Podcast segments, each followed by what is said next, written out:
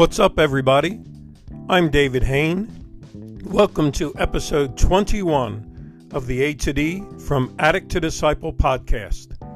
I'd like to give a big shout out to the new listeners following us from Japan. That brings our total listeners to 26 countries. Before we begin our interview with Noble Ramsey and his journey from addict to disciple, I'd like to play a two-part question I received on Anchor Message. And if any of you have any questions, I promise to get back to you personally and use the topic in future podcasts.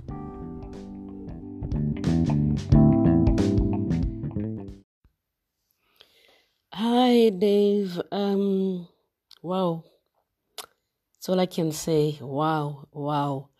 I'm so grateful and I have such a smile on my face for the mere fact that we were mentioned at the beginning of your podcast. No, the Gauteng people, Wow. I love that. I really, really, really do love that. And yeah, we really enjoyed being with you in our group and we have learned a lot. Now, about the alcohol and homeless people, I'm learning a lot from this. Especially the fact that you need to earn trust from these people before they can open up to you, because it is pointless. You cannot be able to help anybody unless you reach to the root cause of the problem, because really, I agree with you.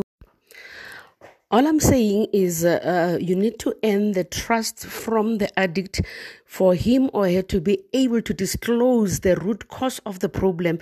Because if you don't know the root cause of the problem, you will not be able to help the addict from the streets or from the problem of addiction. So really, but the most problematic thing for me is I can be able to talk to an addict, but what happens thereafter? It is the aftercare that haunts me, because I don't know what to do after that. Don't do drugs, do what? How do I help them? Today, I'm truly blessed to be able to talk to a dear friend who I met around 15 years ago in Lancaster County Prison. Noble was on the drug and alcohol addiction block in that prison and was one of the first inmates to embrace my From Addict to Disciple book, and he was a key member in our group sessions as we went through that book. Today, we'll talk to Noble about his personal journey from addict to disciple.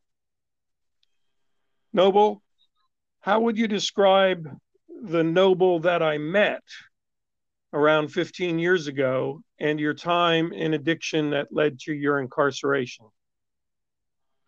David, first let me say that it is an honor and indeed a pleasure to be a part of your Addict to Disciple podcast. We've truly come a long way.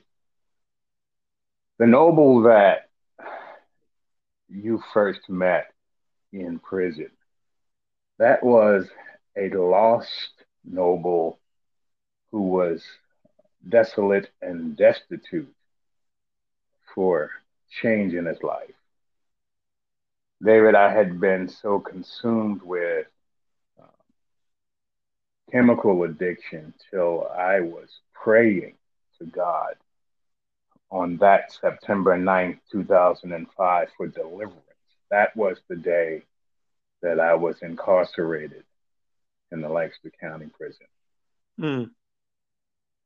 And if I would go back to my recollection, that desolate side of you brought out a desperation, a hunger for answers, because from the very first time I met you, you were hungry to figure out how to come right. What I knew is what I didn't know. I didn't know how to stay clean and sober from drugs, but I did know God. I knew him to the extent where I knew that's the only way, the only solution that I had to my problem. But I didn't know how to reach him. I didn't have an avenue to reach him until I met you and other chaplains in that facility. Wow. So what was the first thing that touched you in the From A to D book that you had, or from our conversations, that started to put those pieces together, which became your transformation journey? It's quite interesting because for me, it was the level of connection that you had with people like myself. It's the heart that God had given you to reach down into whatever pit that you find many of us in and pull us out or walk with us through that journey. For me, it was the prison, but I am from the streets of Philadelphia. I am familiar with many of the areas that you did your outreach, and I'm familiar with a lot of the places that you stepped into to help. So the stories in your book, the testimonials in your book encouraged me to believe that if you could affect change in the lives of those people in that book, then I should at least place my trust enough in God, who has placed you in my life. And in doing so, there started to be a dramatic transformation while in the prison. I must tell you that a lot of people believe you get jailhouse religion, and jailhouse religion never sticks. But this was a transformation for the better that actually stuck. Awesome. Awesome. And it didn't hurt at all early on that we were both avid Philadelphia Eagles fans. Still are, aren't we? Yes, we are. Yes, we are. All right. Awesome. So as we got to know each other, and you talked about trusting me, you know, what made you put your trust across racial lines, across chaplain, you know, I was the addictions chaplain, across chaplain inmate lines. You know, there had to be more than just the link to Philadelphia, although that's a good one. There was a lot of hurt in my life. I had experienced a lot of traumatic events leading up to the incarceration. I was born to a 15-year-old girl who's a foster father, who was in charge of being responsible for her, molested and raped her. And so I was born into this life by a victimized girl and a pedophile father. Mm. I was taken away from my mother at an early age so the foster agency could hide the evidence. I grew up in a foster home, not knowing family, not knowing brothers or sisters or mothers or fathers or aunts and uncles, and I was hungry for an understanding of what that was like, and I grew up bitter and resentful of anyone that had it, family. I had abandonment issues, and I just couldn't trust anyone, because in that foster home that I was placed, there was abuse, both physical abuse, where there were strict disciplinarians who did not believe in sparing the rod. And there was molestation in that home from close family members that should have been trusted, who violated the very trust of a child. And I grew up in that foster home hurt and discouraged. And as soon as I got to a good age of 18 and got off on my own, that's when I attempted to escape the reality of my existence. And with that, I turned to alcohol and drugs. So I grew up in a life where there was no trust from my part to anyone, let alone any male figures. But what it was that allowed me to let my guard down this last time was, it's very hard for me to make friends with anyone. this last time, I asked the Lord, I begged the Lord to give me some help, to put someone in my life that could lead or guide me through where I'm at. Because at this juncture in my life, I had already knew what I needed to stop doing. I already knew what I needed to start doing. I already know that I needed to pray. I needed to read my Bible. I needed to go to meetings. I needed to stop doing drugs. I didn't know how to do any of those things. And he put you and many other people like you in my life. And I reached out with my guard up, if you will, until God, and as he built this relationship with you and I, until God tore down those barriers that would restrict me from getting what I needed to get from it. And so the trust came slowly over time. Yes. But God revealed to me in my heart the things that I needed to do to change my mind, and then again to change my life. Awesome. Awesome. He is faithful when we cry out to him. And it's quite interesting because there was that rage. There was that bitterness towards others who were living fruitful, productive lives. I could not have right relationship with anyone I had. I manipulated and abused anyone that entered into my life. And not only that, I medicated myself to try and numb the feeling of being thrown out on a trash heap, if you will. Thrown out, yes. Thrown out, not wanted, and discarded. And that's how I felt most of my life about being taken away from my mother. Our podcasts are probably very quickly going to end up being played to inmates in prisons in Kenya. And many of them deal with fatherlessness and abandonment and being street kids. And I'm just wondering, what are some words of encouragement that you could give to men and women who are currently incarcerated in prisons around the world? David, I have a 7-page rap sheet. I am a 5-time convicted felon who had given up on life. But God had other plans for my life.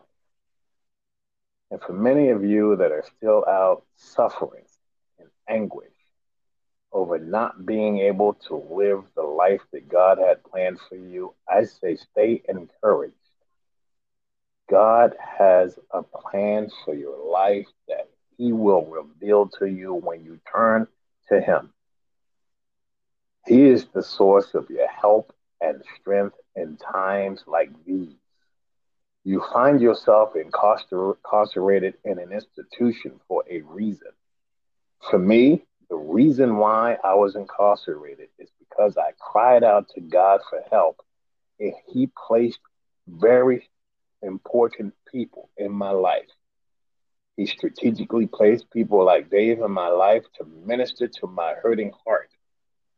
Allow those people that God has placed into your life to minister to your hurts and your pains and your disappointments, and leave those burdens where you sit.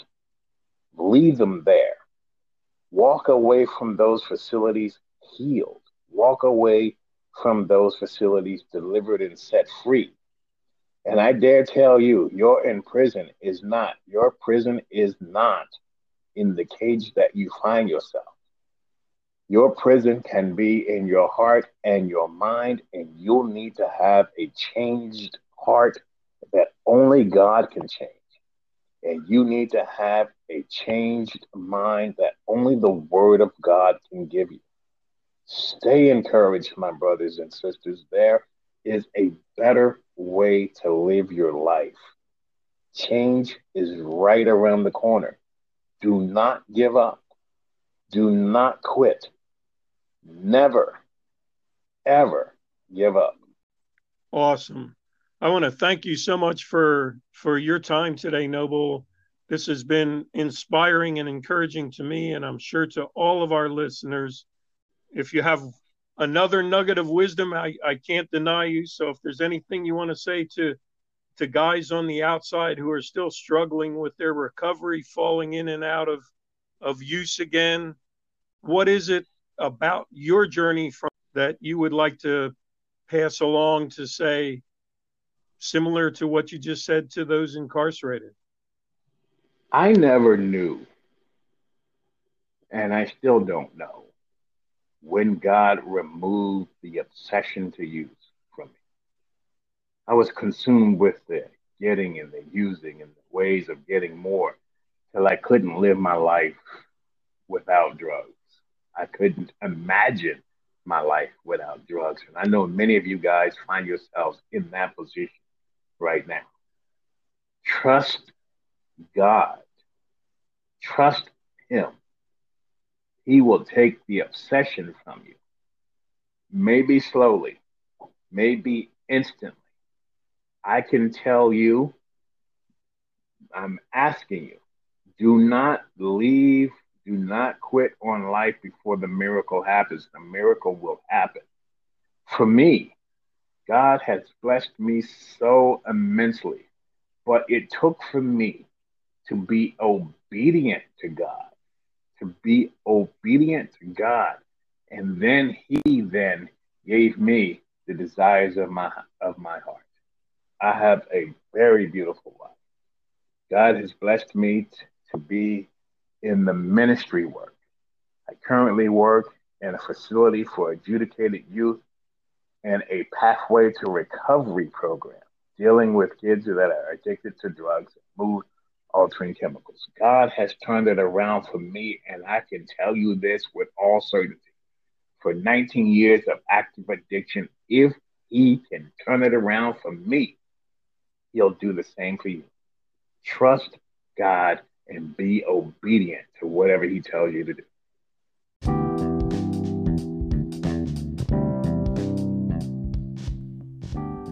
Thanks for listening to this episode of the A to D From Addict to Disciple podcast.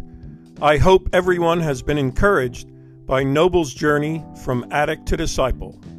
Tune in Monday for our next episode as we begin to look at aftercare with Ricardo Sloster from Mitchell's Plain, Cape Town, South Africa, and his re-entry into community and family life after more than a decade in prison.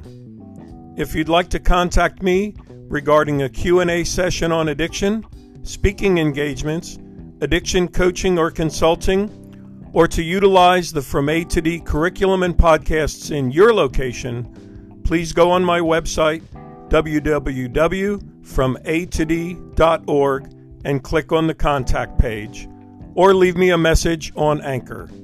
As always, stay safe and stay strong.